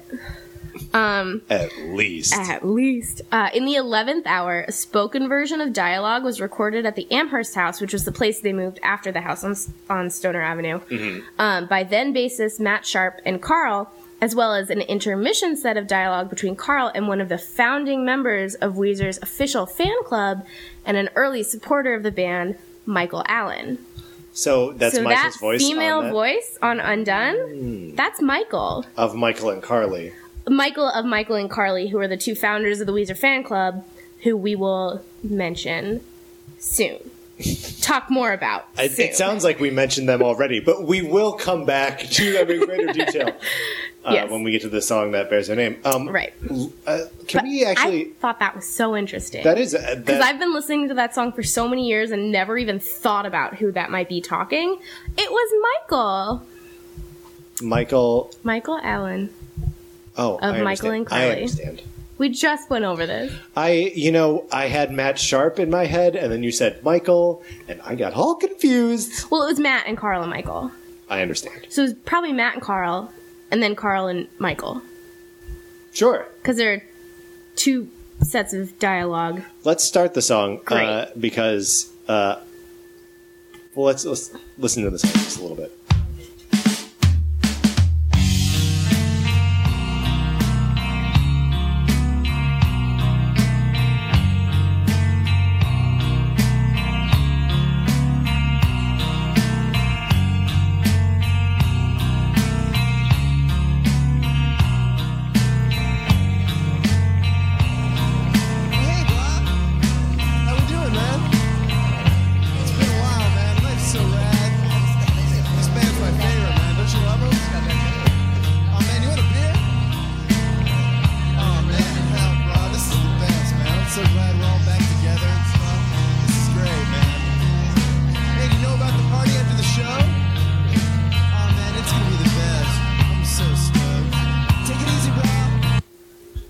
Think that's uh, amazing. Um, the the uh, there's something so real about the uh, I don't know. I, I, I this song really spoke to me um, after college, um, and like going back. I don't know, maybe even in college, where like you would go back home and there would be some gathering of your high school friends or whatever, and um, like you don't have anything to say to anyone, right? You're just like, oh man, life's so rad. you know, like this, Yeah. this, this totally inane conversation, like trying to keep it together. Um, it's a really interesting little like narrative that they imply here, especially in the second part, where the girl is like, um, "I want to go to the party after show." You mean Mykel? when Mykel, right? Well, but I mean, this. I know it's just a general girl. I am just. It blew my mind to find out that that was Mykel. Well, That's all. okay, then well, let's take a let's take a moment to just observe your blown mind.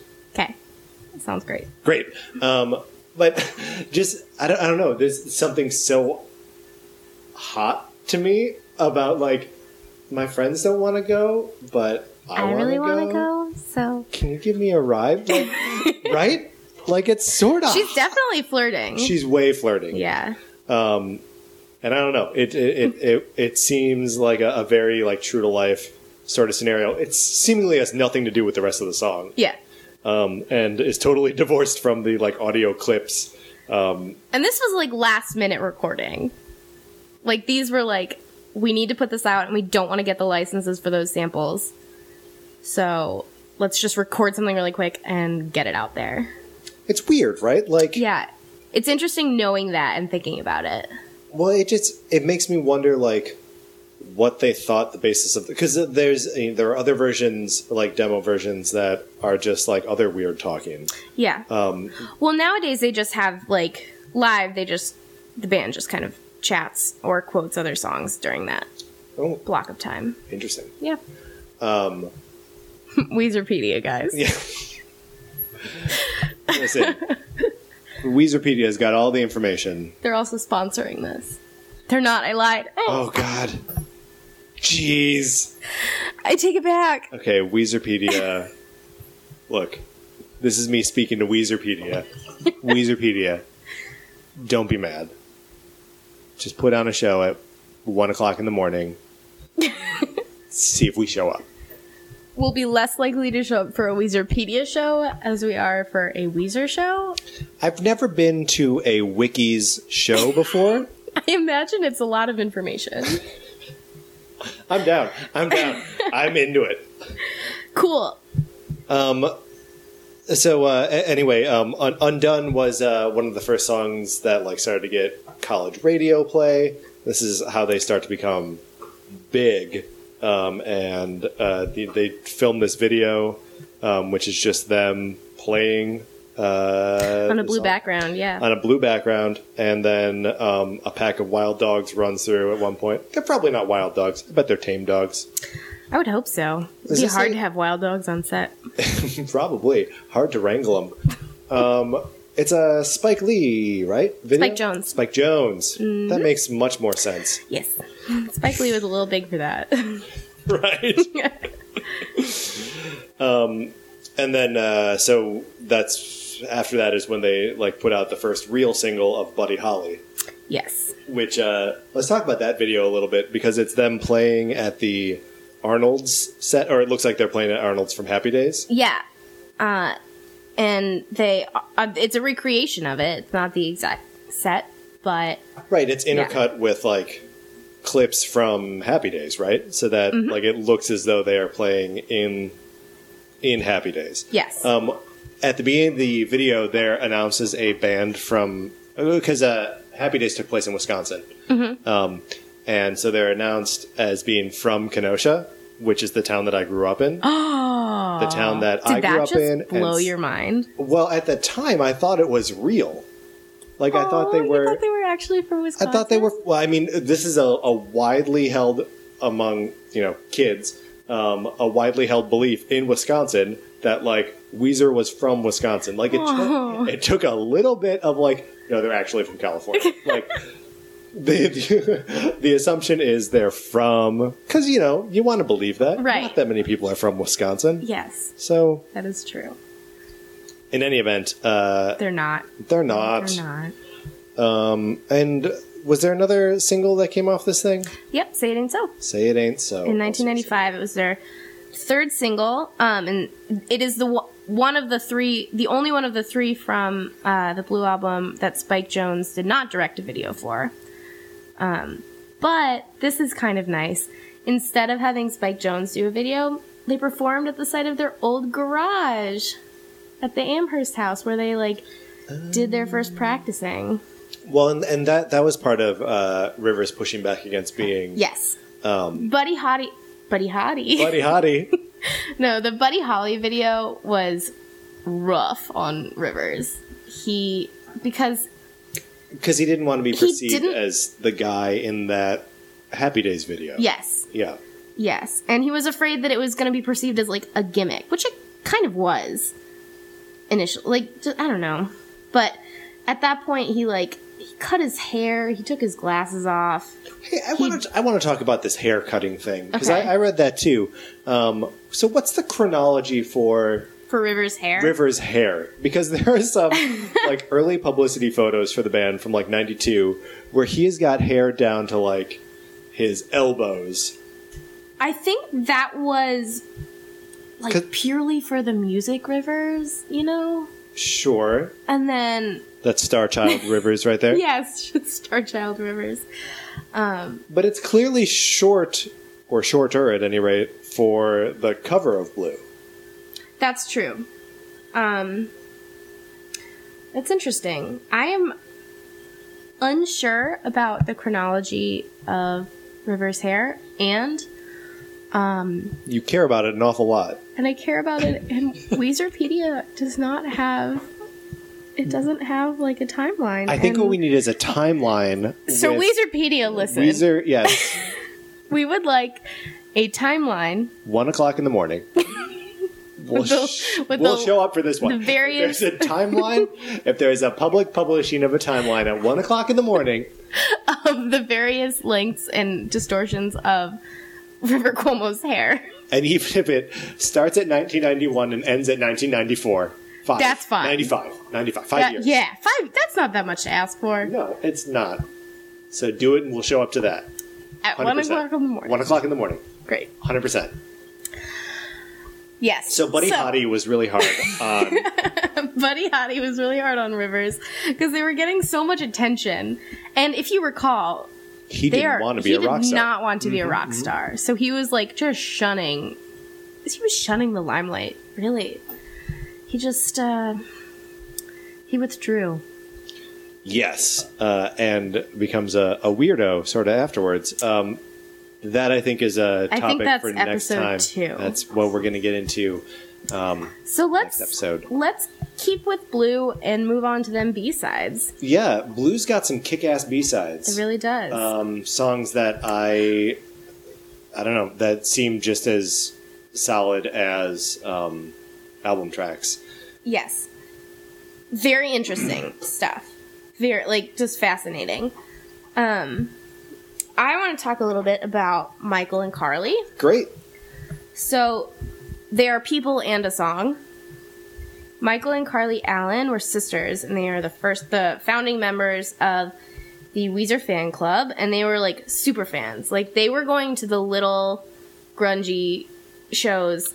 Certainly not Weezer at one o'clock in the morning. I bet they were going at one o'clock in the morning. Unbelievable. Well, they, they weren't just they weren't just big Weezer fans. They were big like L.A. rock scenesters, yes, right? Like, but they kind of attached themselves to Weezer specifically. yeah, Um, although they did, they were, I believe, friends and influencers of other bands as well. yeah. Like, uh, uh, I know they were like with uh, that dog, Yeah, um, Mm-hmm. and oh, I, I forget who. Jen, you've got uh, Weezerpedia. I do have right Weezerpedia there. open, and I'm going to follow their link. Um, it's it's it's uh, interesting how much um, these two sisters seem to have like an effect on the actual band. Yeah. Um, the uh, the song that uh, is named for them um, was you know something that Rivers had been working on earlier called "Please Pick Up the Phone," um, and that turned into uh, Mykel and Carli. There were actually there were a few um a few other bands uh ended up producing uh tribute songs for them for we'll talk about in a minute. But Jimmy World did one, released a song about Mykel and Carli. Jen, did your computer just tell us that it's five o'clock? It did. That's so weird. I told it not to. Explicitly told the computer not to talk. All right. Got Well, a mind of its own. I'm really sorry. how does the computer feel about uh, the blue, the B sides on blue, Well, it feels like it's five o'clock. the blue sides? the blue sides. Um, anyway, so yeah, there were a few bands that, that did tributes for Mykel and Carli, but so the song itself is it gets stuck in your head like nobody's business. I, I have a weird little confession here. I don't really care about this song. Really? Yeah, I don't think it's that catchy. I don't think it's I that. I don't love the song itself. Mm-hmm. But after I listen to it for the next like several hours, all I can do is like sing "Hear You Me, Mykel, Hear You Me, Carli." Uh, let's just play a little bit of it. Okay.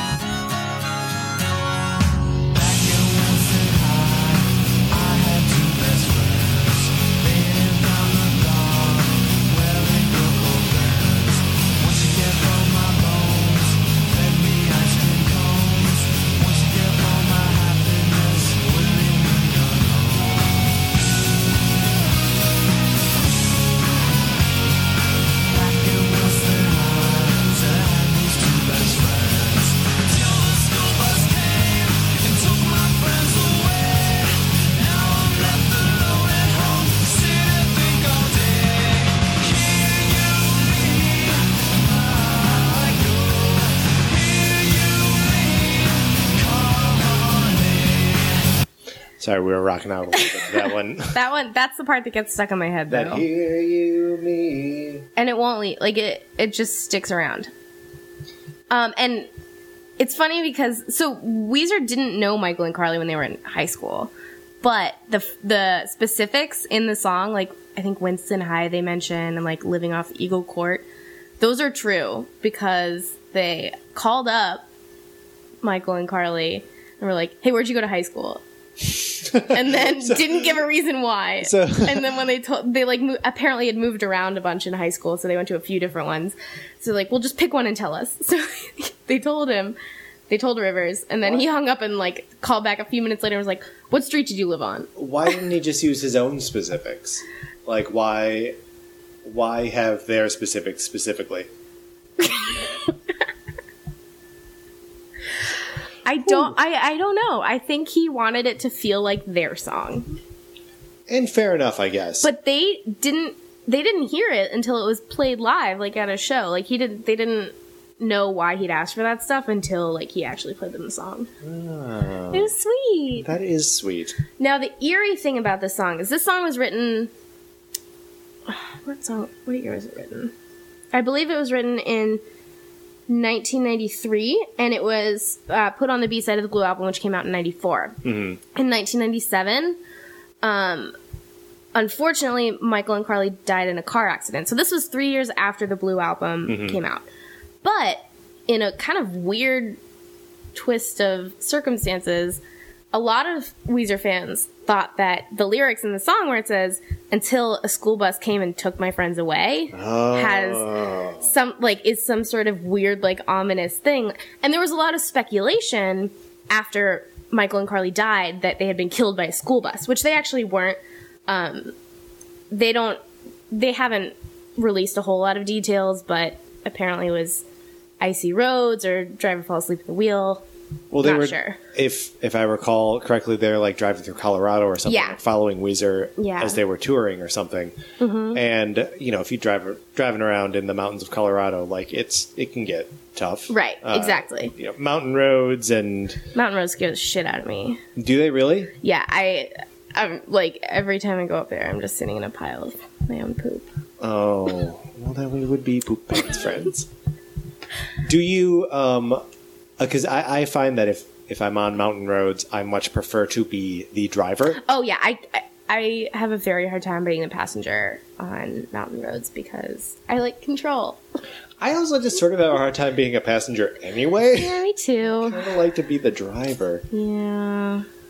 Anyways, um, so it was just this kind of weird thing that in the song Mykel and Carli, it had a bit about this bus taking his friends away, and then they ended up dying in a car accident three years later. Are you suggesting there's something prophetic about that, and that Rivers Cuomo is I am- psychic? 100% suggesting that Rivers Cuomo is a psychic. All right. Well, you heard it here first.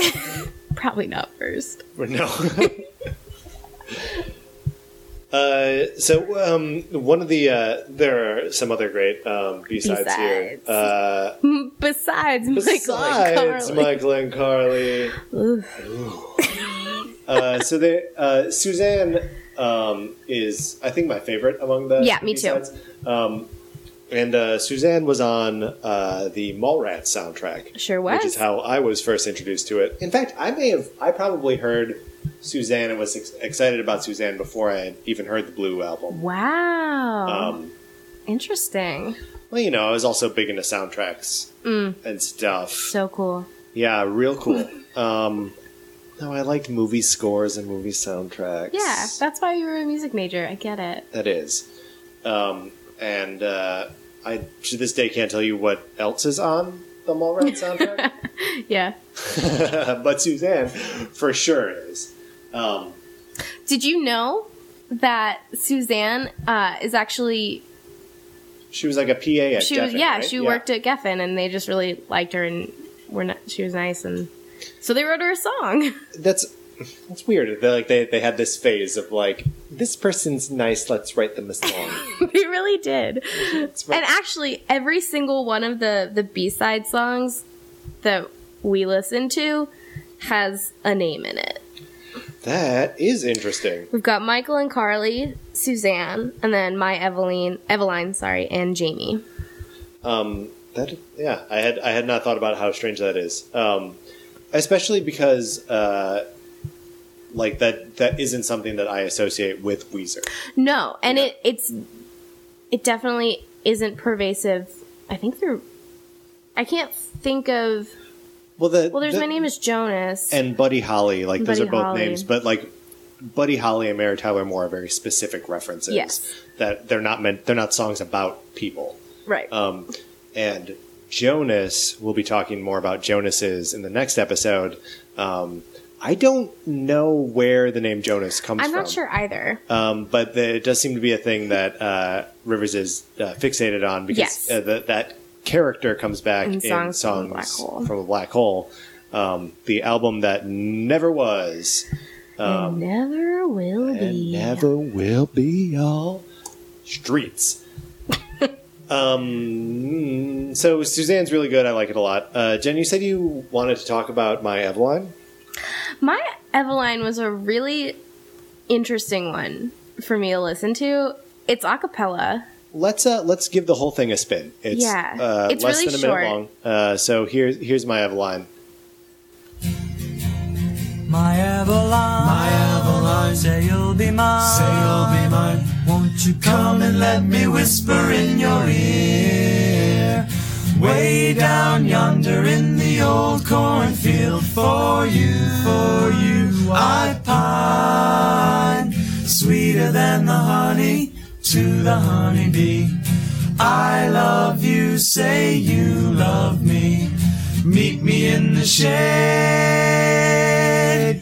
of the old apple tree. Eva, Iva, over Evaline. Eva Iva Ova. Evaline. So what did what did you want to talk about with this? I find this one fascinating. It's a- it's awesomely weird. Well, because it's, a it's like Weezer a- barbershop quartet. Yeah. Well, and it they do it as like a vocal warm up, right? Yeah, it was an it was an exercise. Like he calls it Rivers calls it a homework song because they took a harmony class because Rivers was writing harmonies that were too difficult for them to actually sing. Right, and like you can hear in this recording, they're even in this song where it's just doing this barbershop thing, they're not as tight as they could be. No, they're not. Yeah. Um, and I just I don't know. It just there's something charming about it because it's like they still sound like Weezer Yeah. because they still true. they still are Weezer and Uh-huh. Rivers will always be Rivers and will always have that voice. Mhm. But it just like in my brain it doesn't make sense to me. that the song even exists. Yeah, because it, it's it's a barbershop quartet. Yeah, I mean, there's, I, I get that uh, that impulse to like have something to work on, just vocal harmonies because vocal harmonies are like the thing that'll make or break a song. Like, if Yeah. you're doing them well, a crowd eats that up, and if you are doing them poorly, you sound like you're hitting a dog with an uglier dog, Yeah, I get that. and no one no one wants to hear that. Um, But I think I feel like it, that was a very useful thing for them to do because their harmonies, when they get down to it, like on their albums, are on point. yeah, they're they're real rock songs. They're fantastic, and I feel like that's just a sign. Like they knew they needed to work on something and learn how to do it well, and they did, and it just really paid off. Yeah, it's uh, it's interesting to think that it, it's just weird that we don't have. I was going to say it's weird that we don't have other examples of like other homework songs or like Yeah. But like I, you know, I don't want to hear Rivers like tapes of him working on arpeggios. No. I mean, this one like barely made it to the B side. They Sure. just like heard it and they were like, "This sounds cool." So then they were like, "Okay," okay. and, and put it on there. Um, Jamie's also rock and roll. Um, now J- Jamie's a, a, a Matt Sharp song, right? Um, I believe so. Yes. Um, at the very least, he's doing most of the singing on it. Um, let's listen to little Jamie.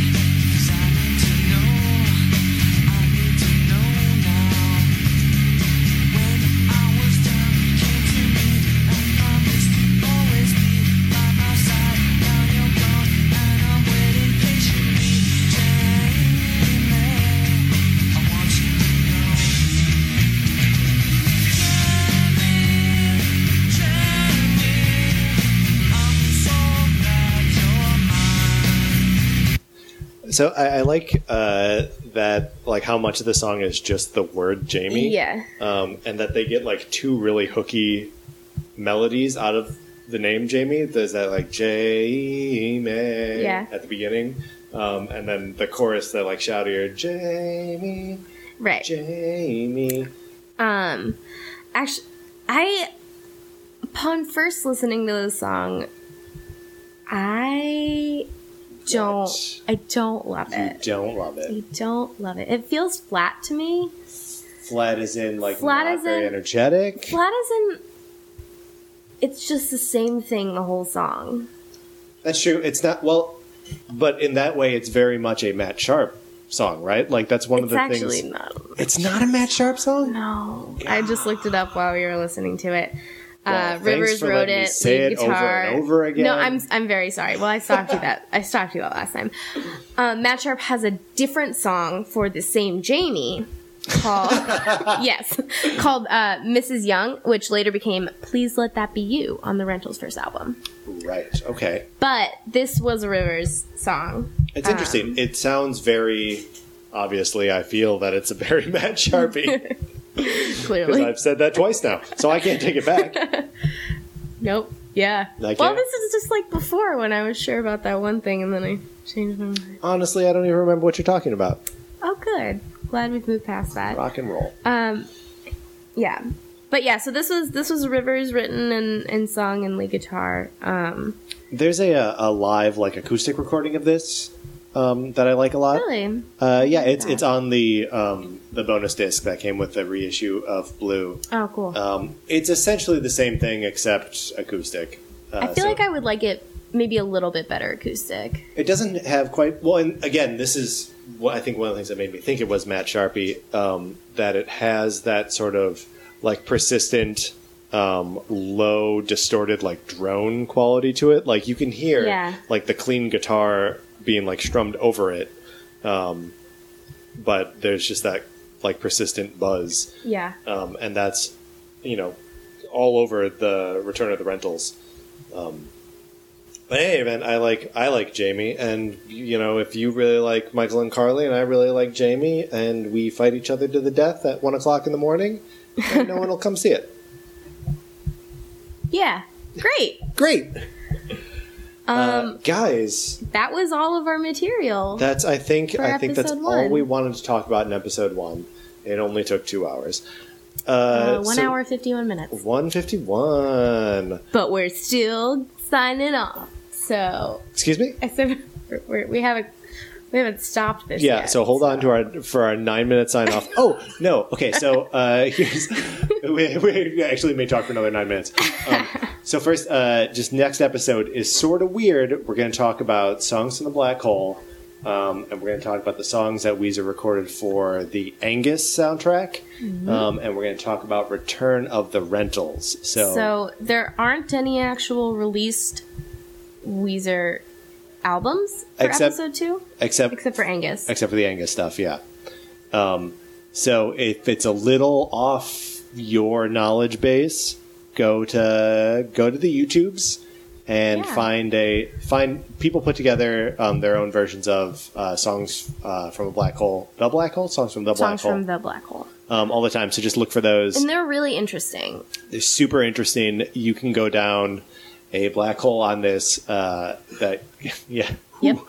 streets that just go on forever and ever and ever um, and we'll talk about all of that uh, next time um, but right now if you're still listening we're gonna Good play for you. good for you good on you buddy so We let's listen let's listen to my let's listen to my college band dennis Oh, yes. and it's a live recording of a song called "Come On," and I'm playing bass on this. Yes. Um, and then we will talk about just briefly how I ripped it ripped it off right from "Only in Dreams," and that'll be that. Uh, and if you're not sticking around to listen to my college band, understand. Thank you for listening to.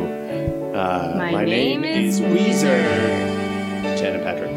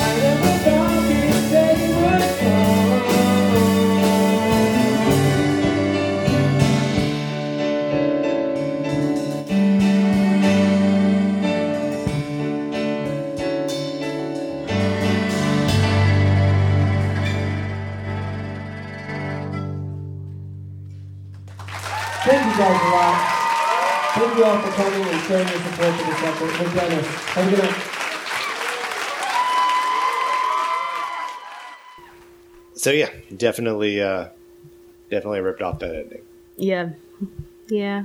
It was interesting with the strings though. It was kind of fun. Yeah, I mean that was sort of the whole shtick of the band. Was it's interesting with the strings though? Nail on the head. Bam. Thanks for listening, everyone.